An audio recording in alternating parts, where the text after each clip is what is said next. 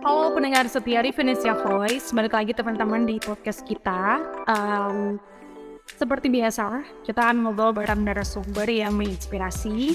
Kalau kemarin kita ngobrolin soal tips anak HI ya, mulai dari magang, terus juga ngomongin beasiswa.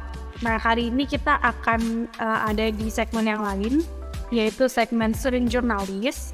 Nah, kalau teman-teman sering ikutin Revenesia, uh, segmen Student Journalist itu di mana kita akan ngobrol sama mahasiswa-mahasiswa HI yang menginspirasi, yang punya tulisan-tulisan atau karya-karya yang uh, dipublikasi gitu. Jadi selain mereka pintar sendiri gitu ya, tapi juga berbagi nih sharing ke teman-teman yang lainnya supaya ilmu itu nggak cuma dirasain sama dirinya sendiri. Itu poin inspirasinya. Nah, supaya karyanya ini semakin banyak orang tahu, jadi kita undang nih di seperti di podcast kita teman-teman di Revenge Voice.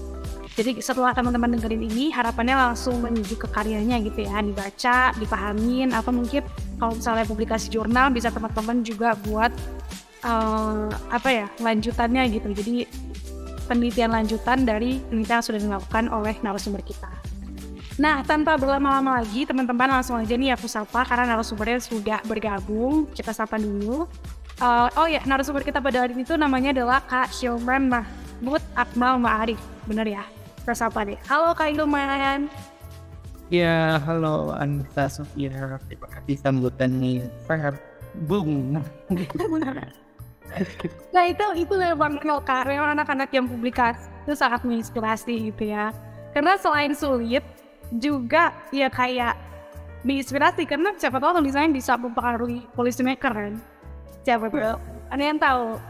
Oke, okay. nah Kak Yuman, um, oh ya, Kak Yuman mungkin bisa ceritain ke teman-teman ke teman-teman semuanya pernah publikasinya tulisannya apa, judulnya apa gitu, terus sekarang uh, kesibukannya apa? Tuhan. Eh, terima kasih uh, Kak Anita Pepia. Jadi nama saya Hilman Muhammad Apal Marif, lahir di Purwakarta, kemudian dulu sebelum S2 saya S1 di Universitas dari Dalam Gontor kemudian melanjutkan studi rata dua pasca sarjana ke Universitas Muhammadiyah di Jakarta. Nah di, di sana saya banyak sekali menulis nama bantu-bantu nulis artikel kemudian saya itu juga itu sebagai tugas kuliah yang kebetulan alhamdulillah lolos Mas Idrina. Nah jadi uh, tulisan saya itu berjudulnya tentang uh, the role of UNHCR in the stagnation of the national attention towards victims of the coup conflict in Myanmar as the keyword to maintain peace. Jadi uh, di sini saya menceritakan bagaimana UNHCR itu bisa menembus stagnasi uh, internasional bantuan uh, pada uh, seperti adanya konflik di Myanmar. Jadi di Myanmar itu kan banyak sekali konflik ya. Sebelumnya ada Rohingya, tapi pada kali ini kita akan fokus pada konflik di tadi. Kita begitu. Hmm, oke. Okay. Nah, Um, Oke, okay, tadi uh, teman-teman mungkin dengar versi Inggrisnya ya. Aku coba translate judulnya biar teman-teman lebih paham. Jadi uh, Kak Hilman ini teman-teman mengangkat um, sebuah judul yaitu adalah peran UNHCR atau atau UNHCR ya, UNHCR biasa kita sebut. Jadi UNHCR ini apa sih? UNHCR itu adalah United Nations High Commissioner for Refugees. Um, badan di PBB yang fokusnya adalah untuk uh, memberikan bantuan kepada pengungsi ya kak. Nah, sebagai organisasi internasional, jadi Kak Iman ini membahas nih perannya apa sih dalam stagnansi intervensi internasional terhadap korban konflik kudeta di Myanmar sebagai upaya memelihara perdamaian.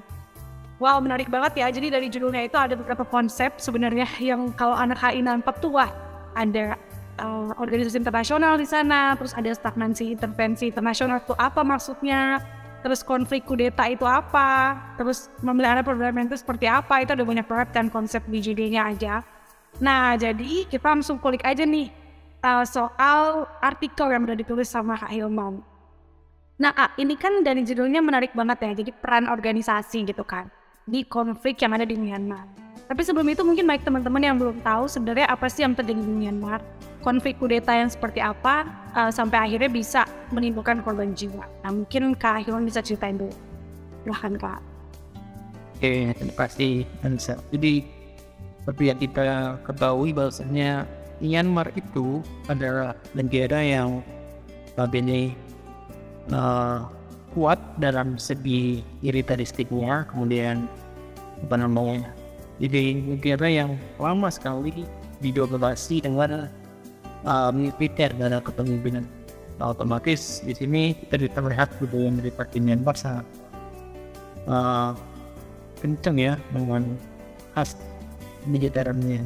Nah, kemudian ada yang menarik di sini kita lihat ada tokoh itu kita bisa lihat namanya Aung San Suu Kyi yang kita tahu Aung San Suu Kyi itu adalah tokoh demokrasi yang kebetulan mendapatkan uh, hadiah Nobel perdamaian karena ketika tahun 90-an itu kurang lebih baik satu itu memperjuangkan. Bagaimana sih uh, Myanmar ini uh, bisa lolos dari jenak uh, besti atau yang dipimpin oleh pemimpin militer. Nah, itu disuarakan luar biasa suara-suara yang kemudian ditangkap sama elit global gitu ya bahasanya ya.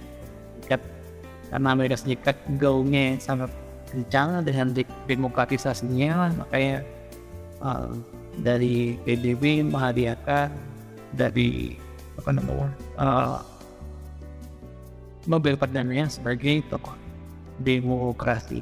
Tapi kita bisa lihat uh, si Aung San Suu Kyi ini pada konflik kemarin itu terlibat uh, ya konflik politik seperti itu. Kemudian ada dua tokoh ya itu, itu Aung San sama uh, panglima militer Aung Min Pian apa namanya? Aung ya pokoknya itu itu di sana terlibat uh, ada sedikit uh,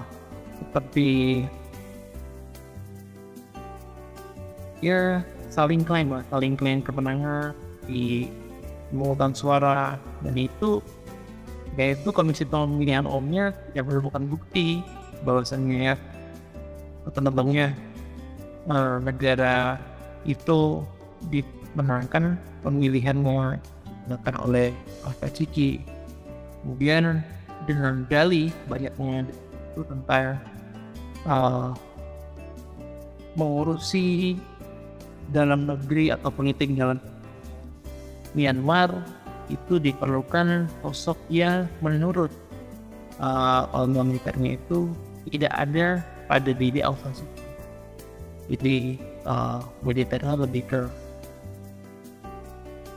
saya aja lah yang mimpin dalam artian kasarnya kayak gitu tapi uh, di sini kita bisa melihat bagaimana apa namanya Myanmar itu kokoh ya di apa namanya uh, kepemimpinan militeristiknya. Untuk sampai uh, untuk unjuk rasa pun banyak sekali kasus-kasus ya uh,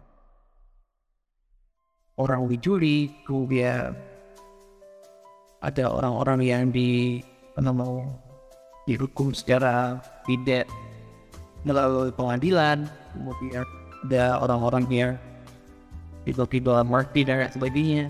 Itu hal-hal yang uh, menurut demokrasi itu tidak sesuai. Ya, jadi kita bisa melihat Aung San Suu Kyi yang tokoh demokrasi itu sebelumnya tidak tercederai, tidak tercederai jika zamannya uh, konflik etnis Rohingya. Nanti pandangan internasional ke Aung San Suu Kyi sudah melemah bahwa Aung San Suu Kyi itu tidak layak mendapatkan Nobel perdamaian.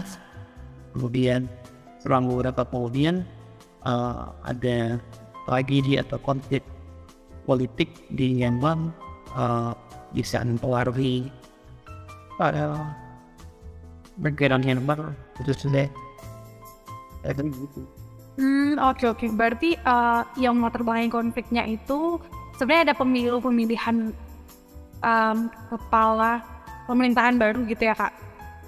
Tapi eh, di pemilu itu itu berarti dipenangi oleh Aung San Suu Kyi ya. ya itu ceritanya seperti itu tapi apa namanya kan banyak klaim ya tapi eh yang kemudian paling militernya ini dan hasil belajar menghasilkan eh, kayak pertemuan inilah eh, pertemuan darurat gitu Eh, seperti mengumumkan bahwasanya ada dari militer kemudian ada penemu Itu dia tuduhan gitu. Berarti apakah maksudnya eh, dia kok bisa kok bisa apa ya mengambil alih ya berarti hasil dari pemilu itu? Apakah dia menuduh Aung San Suu Kyi melakukan kecurangan atau atau alasan kudetanya seperti apa kak kalau diri Iya, betul. Kalau alasan perhitungnya lebih ke ini? Eh, tidak mampu, dia biasa seperti tidak mampu mengelola suatu negara, misalnya eh, ada isu-isu, ya namanya ada dosa masa lalu ya, dan sedikit hidro, kemudian pada melanjutkan bagaimana seperti itu, apa namanya, eh, ada konflik strategi yang sih uh, itu Hmm, oke, berarti eh, konflik ya konflik politik tadi ya, jadi membuat situasinya jadi eh, konfliknya ke mana-mana gitu. Salah satunya tadi eh, disampaikan Kayuman kalau banyak korban jiwa juga, berarti kan eh, udah bukan pemain high politics lagi ya yang berkonflik, tapi sampai ke ke masyarakat masyarakat juga kena gitu. Nah, mungkin kalian bisa ceritain kak, apa aja sih bentuk eh, pelanggaran hak asasi manusia dari konflik itu tadi mungkin sempat di-mention kan ada yang em, ditindak apa dilakukan di apa ya namanya maksudnya di, di- dikenakan kekerasan padahal belum pengadilan dan sebagainya gitu. Nah apalagi sih bentuk-bentuk praktik pelanggaran hak asasi manusia lainnya yang terjadi di Myanmar? Apa ya banyak banget ya. Jadi praktik-praktik kejahatan hak asasi internasional eh hak asasi manusia itu banyak sekali ya. Eh, contohnya kayak seperti ada pemerkosaan kemudian ada pembunuhan kemudian ada penemu kritikan terlebih di sini kita bisa melihat bagaimana ketika konflik kudeta tadi ya? Kalau umpamanya konflik kudeta pasti akan menurunkan berbagai eh, entitas masyarakat untuk masuk ke dalam sebuah konflik ya, konflik internal dalam negeri Myanmar yang mana eh, konflik itu pasti kecampur level jadi kalau kita bisa melihat demo itu ya semua akan ada korban yang dia kemudian ada yang dicomot satu atau dicomot apa dan itu banyak sekali.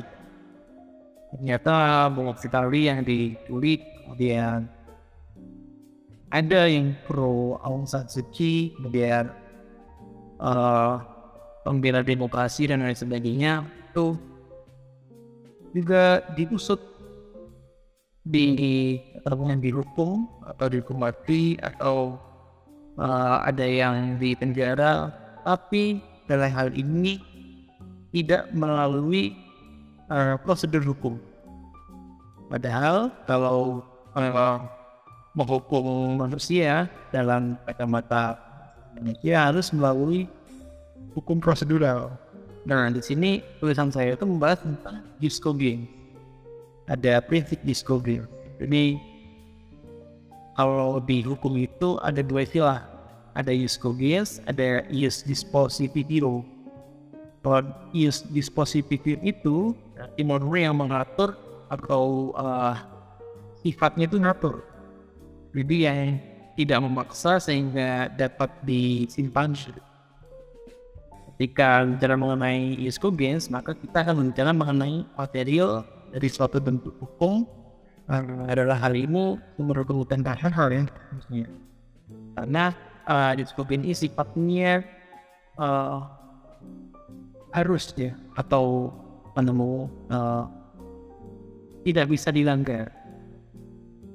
Karena uh, apa ya mau ada dasar hukum internasional harus diakui oleh komunitas internasional sebagai norma yang tidak boleh. Karena di ASEAN sendiri yang punya perjanjian ya dalam ASEAN Charternya itu bahwasanya ini saya punya negara nih dua negara tapi uh, bagaimana supaya kita sebagai regional di Asia Tenggara bisa solid dan kompak. Oke, kita apa namanya uh, suatu komunitas yang kemudian disebut ASEAN, akhirnya mau bentuk itu perjanjian yang sekarang. Nah, kemudian dari asas atau uh, prinsipnya salah satunya yakni prinsip non interference. Non interference berarti tidak mau mengganggu gugat jadi seperti hanya keluarga, kalau dalam para filosofi ada nama pandangan uh, private, kemudian ada pandangan publik atau POV, point of Pandangan private hanya keluarga. Saya mempunyai keluarga, jadi tidak boleh kamu tahu isi dalam rumah saya dan kamu tidak berhak untuk mengetahui urusan dapur rumah saya. Nah, Sedangkan kalau ada konflik di dalam rumah, ya, otomatis tidak boleh kamu mencampurinya. Nah, prinsip ini, prinsip non intervensi uh, akhirnya terlalu sulit ditembus. Padahal ada ada di ubah tuh saya lupa uh, bunyi gini. Apabila perkataan itu hanya didengarkan melalui sebuah perkumpulan itu akan uh, lepas atau liar begitu tadi. Tetapi kalau ada tulisan kemudian uh, untuk mengungkapnya dalam pertemuan atau perjanjian itu akan abadi. Nah, perkumpulan pembuat ASEAN itu hari ini itu ya, ada ada Mai, kemudian Ediat dan sebagainya. Itu tuh di situ. Oke, apa namanya? Kita bikin keluarga besar kemudian apa namanya bernegosiasi begini eh ditulis nih ya tulis ya. udah ditulis kemudian paten abadi ketika uh, ibu retno ke mau Myanmar sebelum uh, konflik dengan Korea ini ada Rohingya masuk itu tidak bisa untuk menginterpretasi tidak bisa. Bahwasanya negara kami mayoritas gitu ya. Kepentingan penting etis dan sebagainya kan ya ujung-ujungnya diskriminasi pada suatu etnis.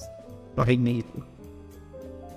Kemudian masuk pula berapa tahun kemudian wakil kudeta di Myanmar ini sama Indonesia negara yang mayoritas besar memiliki uh, pengaruh yang tinggi di ASEAN yang sekarang menjadi partai ASEAN itu juga berusaha melakukan lobby-lobby diplomasi atas dasar kemanusiaan. Ini bukan nggak bisa. Bayangnya gini, kita kan kemarin udah ngumpul nih sama yang yang kita. Dulu yang kita tuh pernah bikin perjanjian ini loh. Kebetulan dia tulis nih gitu. Dan dia tulis, hey, mau nggak harus saat ini dong tetap nggak bisa karena karakteristik non interpretasi ini tidak mau diatur otomatis uh, dalam prinsipnya ASEAN itu mengharamkan dalam kutip negara atau uh, uh, entitas negara saja. Masuk untuk masuk dalam uh, pengurusi kasusnya. Karena dikhawatirkan akan mencontohkan bahkan sekelas uh, Amerika Serikat pun untuk masuk tidak mau tidak bisa berlindungnya pakai si apa yang kita baik ini dan ini uh, adalah hal yang sangat uh, bukan belum ya kalau dalam kemanusiaan ini rumit kemudian kalau dalam namanya kacamata hukum sangat pandai sekali dari Myanmar ini. Tapi ya, aku mau berpendapat nih, eh, tapi lucunya kan kalau misalnya Amerika kayak nggak bisa masuk nih ke Myanmar gitu kan dengan alasan itu. Tapi kok dia bisa masuk ya ke konflik-konflik di Timur Tengah gitu ya? Apakah Hmm. itu nggak dipakai gitu di Myanmar atau atau ada sesuatu yang perlu ditelaah sebenarnya ya? Iya benar benar benar. Itu, itu ada hal sekali ya.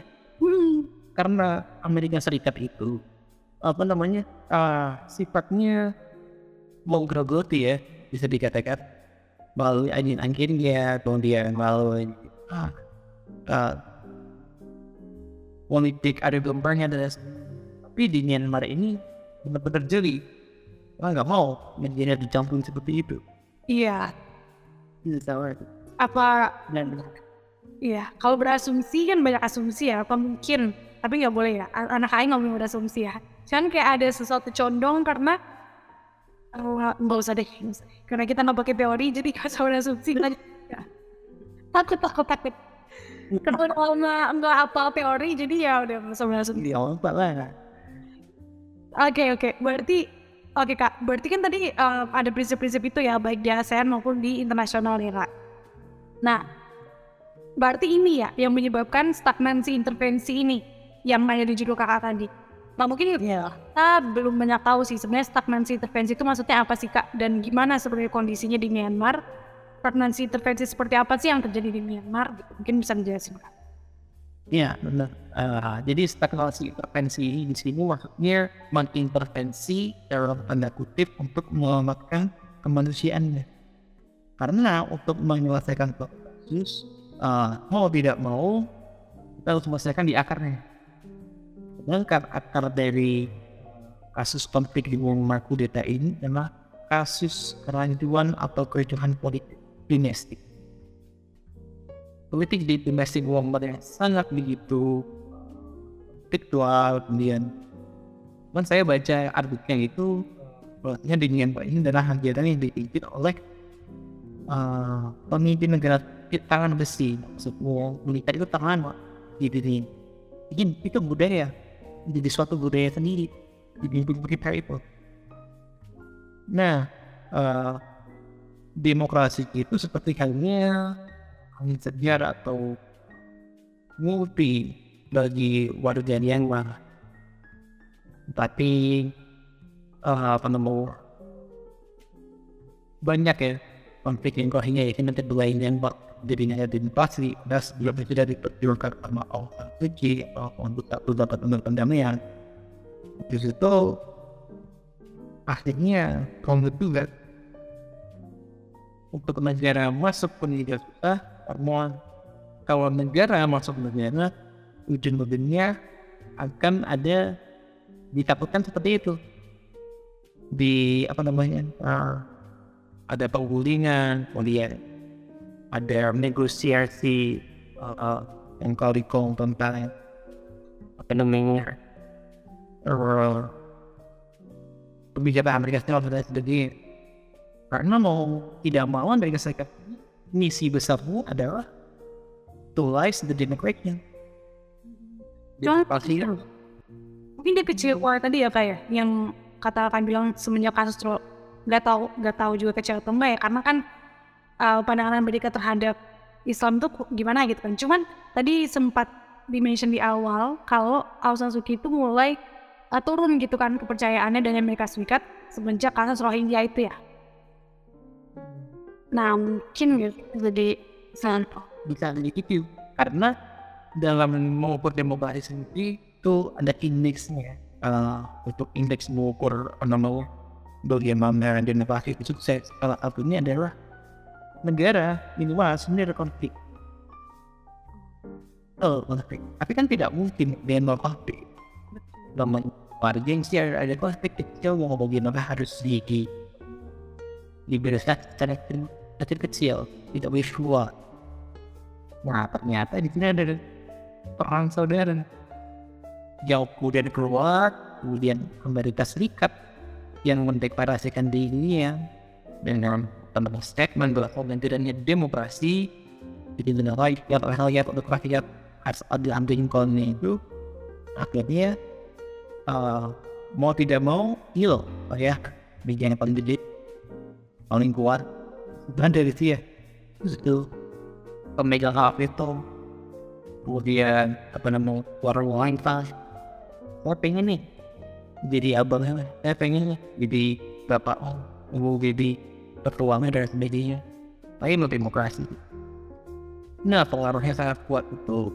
Kadang uh, negara negara ini mau ini uh, traumatis tersendiri.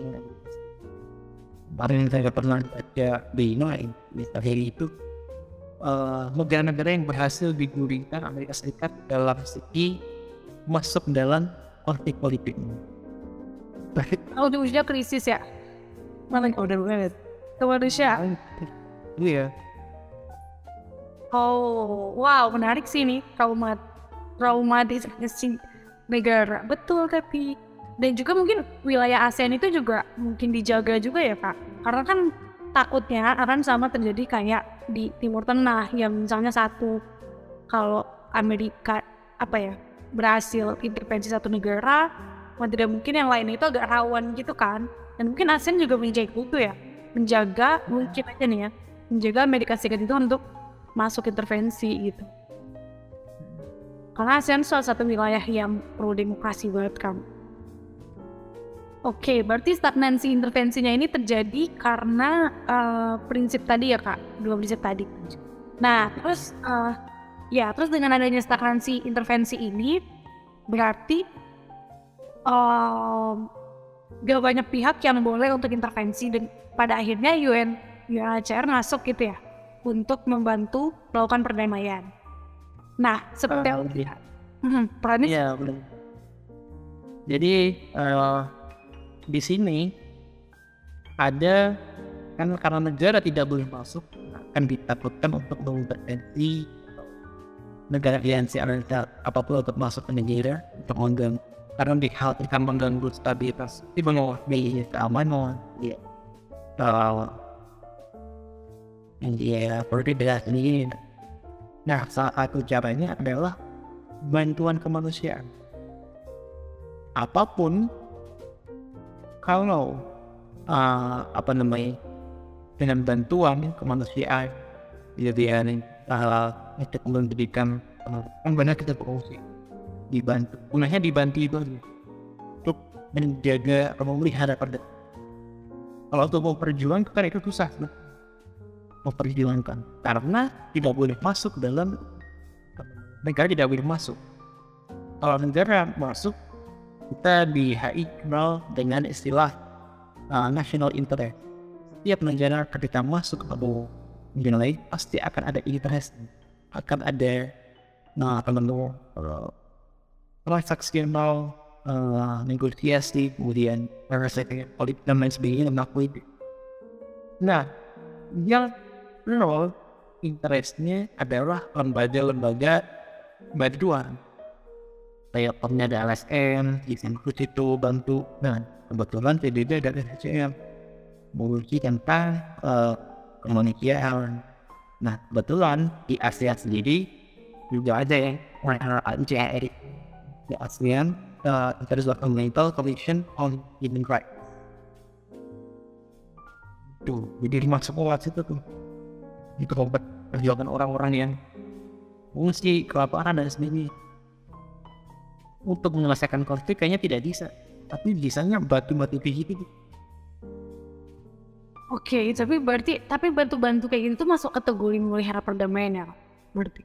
Belum bisa, tapi ujung-ujungnya uh, karena sebetulnya kalau memelihara itu bisa, itu tetapnya memelihara.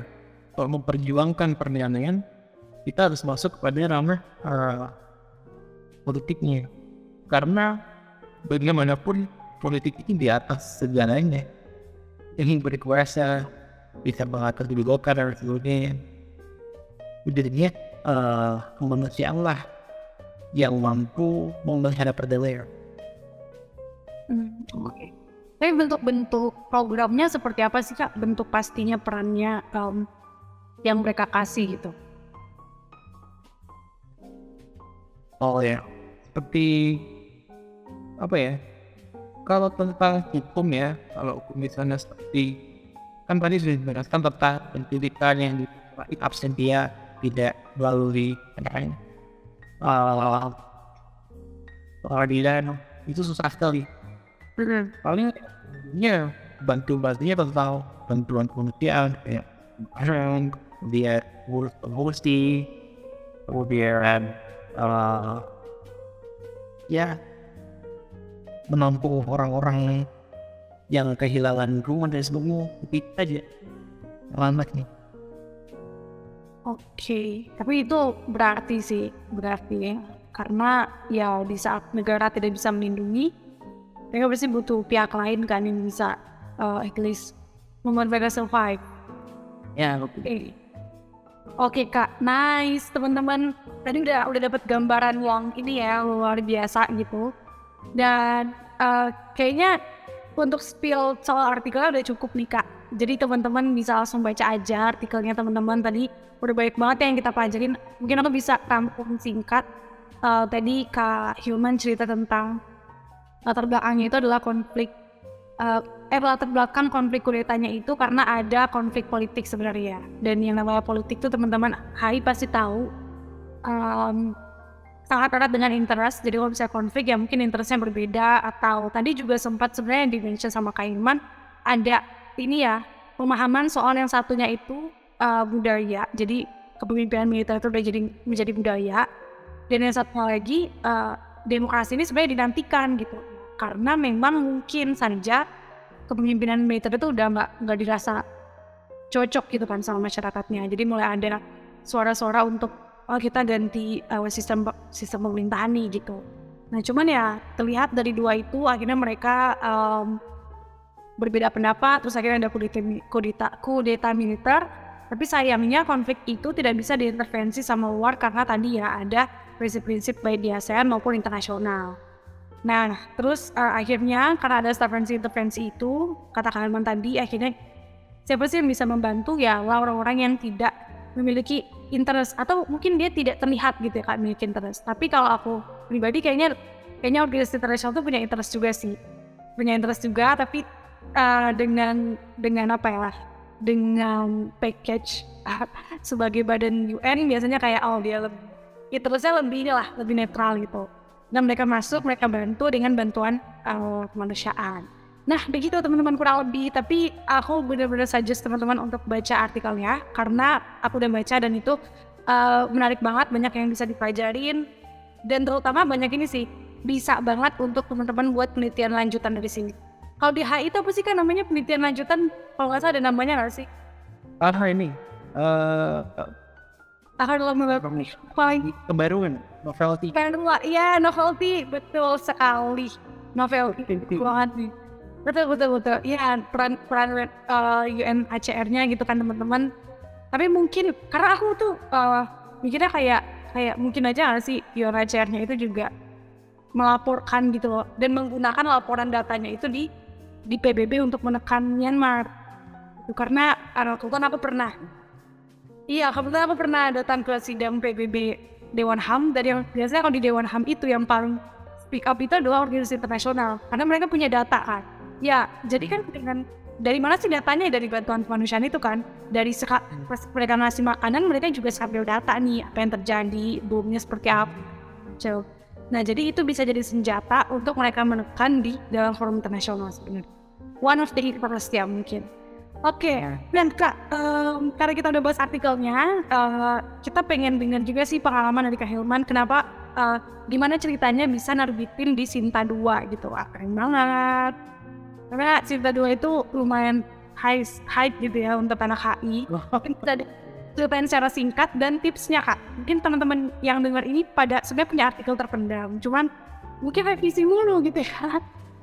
Kayak saya gitu revisi, revisi, revisi, jadi kira kayak susah juga ya gitu. Nah mungkin kita pengen buat dari Kak Hilman gimana sampai akhirnya bisa terbit uh, Sinta 2. Bisa dikasih tipsnya Kak, silahkan. Iya, yeah, jadi sebagai mahasiswa itu satu yang tidak boleh tidak kita cintai adalah kita harus mencintai revisi.